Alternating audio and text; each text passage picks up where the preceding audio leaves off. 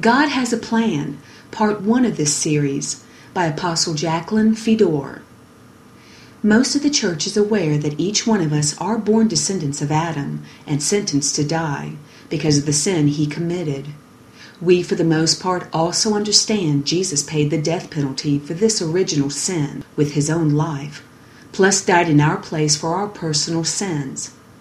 He not only allowed himself to be nailed to the accursed cross to take away the sins of humanity, but also to remove the curses sentenced to Adam and Eve that have since passed on to all humanity.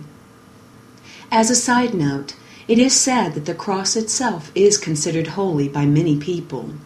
Many times the church world still depicts Jesus on the cross, commemorating only the crucifixion. This was in fact a moment in time that Satan thought he had won. He had killed Christ. The victory was in his resurrection. The cross also represents pagan worship. This means humanity worshipped other gods, and over and over throughout the years they have been choosing the wrong tree. At the same time, the cross is symbolic of every perverted spirit and a perfect example of the nature of Satan. Sadly, the church wears it around their neck. It's on shoes, purses, clothing, etc. Is this not Satan mocking us? The church was instructed by the Lord to take communion in remembrance of how he died, why he died, and just as importantly, how he had conquered death, hell, and the grave. We're not told to wear a cross. As the victor, Jesus would make covenant with humanity. He used himself as the sacrifice, and his blood would establish this covenant forever.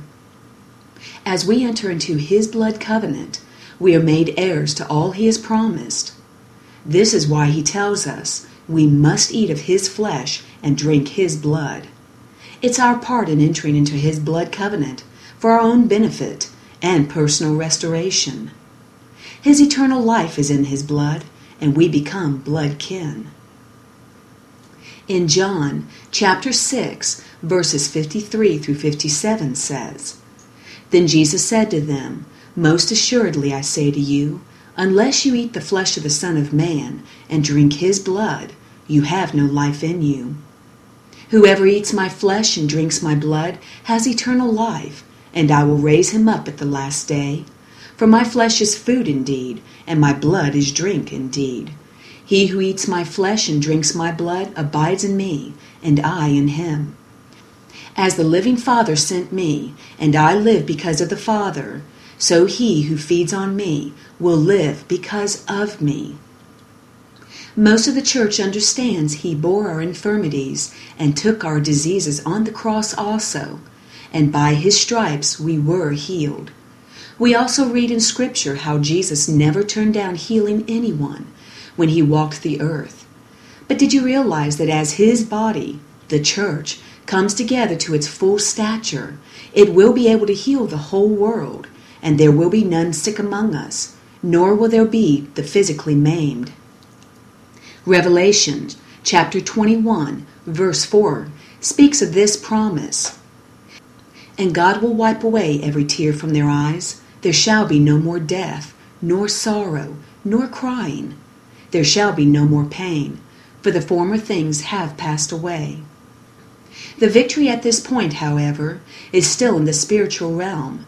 We individually walk it as we believe in our hearts and receive what we have faith for. In Matthew chapter 8, verse 13, we see a demonstration of this spiritual law in force. Then Jesus said to the centurion, Go your way, and as you have believed, so let it be done for you. And his servant was healed that same hour. One day, as the body of Christ comes together, the victory will fully manifest to earth. His kingdom will be established, and all creation will be healed. Romans chapter 8 verse 21. Because the creation itself also will be delivered from the bondage of corruption into the glorious liberty of the children of God. Is this not a beautiful promise to look forward to? God surely does miracles today as He always has.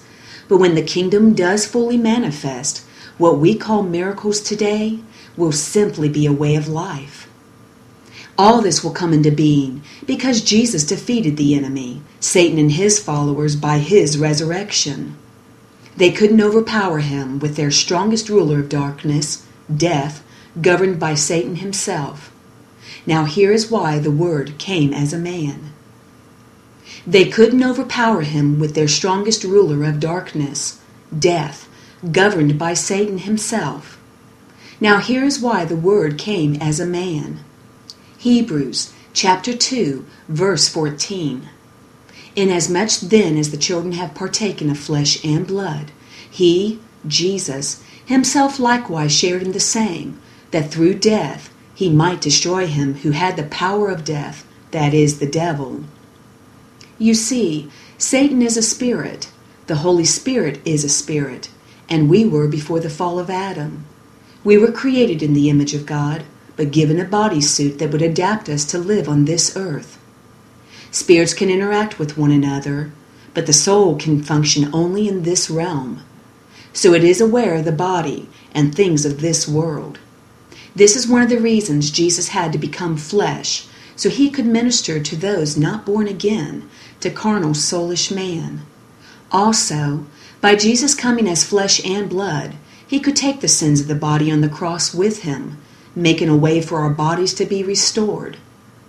A side note this is why sexual immorality is so strongly taught against to the born again, as it puts sin back on the body. He will forgive us for our sins, but the Word says our bodies are dishonored. How can a dishonored body be glorified? It was all a part of God's plan. The Word became visible flesh, so even though we may not be born again, and are a body and soul without a spirit, we can still see him through our intellect because of recorded history and make the life saving choice to ask him into our hearts. What actually happens by choosing Jesus, who is the Word, the Spirit of truth, the tree of life? Eve's original sin of choosing Satan's knowledge and believing his lies is corrected in our lives, and the Lord regains the lordship of our vessel. Then, through baptism into his death and resurrection into his life, our spirit man comes alive, and Satan has no hold on our spirits. Romans chapter 6, verses 3 through 4. Or do you not know that as many of us as were baptized into Christ Jesus were baptized into his death? Therefore we were buried with him through baptism into death that just as Christ was raised from the dead by the glory of the Father, even so we also should walk in newness of life. Let us also look at Colossians chapter 2, verse 15. Having disarmed principalities and powers, he made a public spectacle of them, triumphing over them in it. He resurrected out of the grave as Lord of Lords he is now connected to us once more through our spirit man. Satan controls the soul man and was Lord of all humanity throughout the years before the cross. In reality, before the cross and baptism, there really was no hope, except, as already pointed out, God had a plan, and that plan, although not fully implemented on earth as yet, guarantees victory.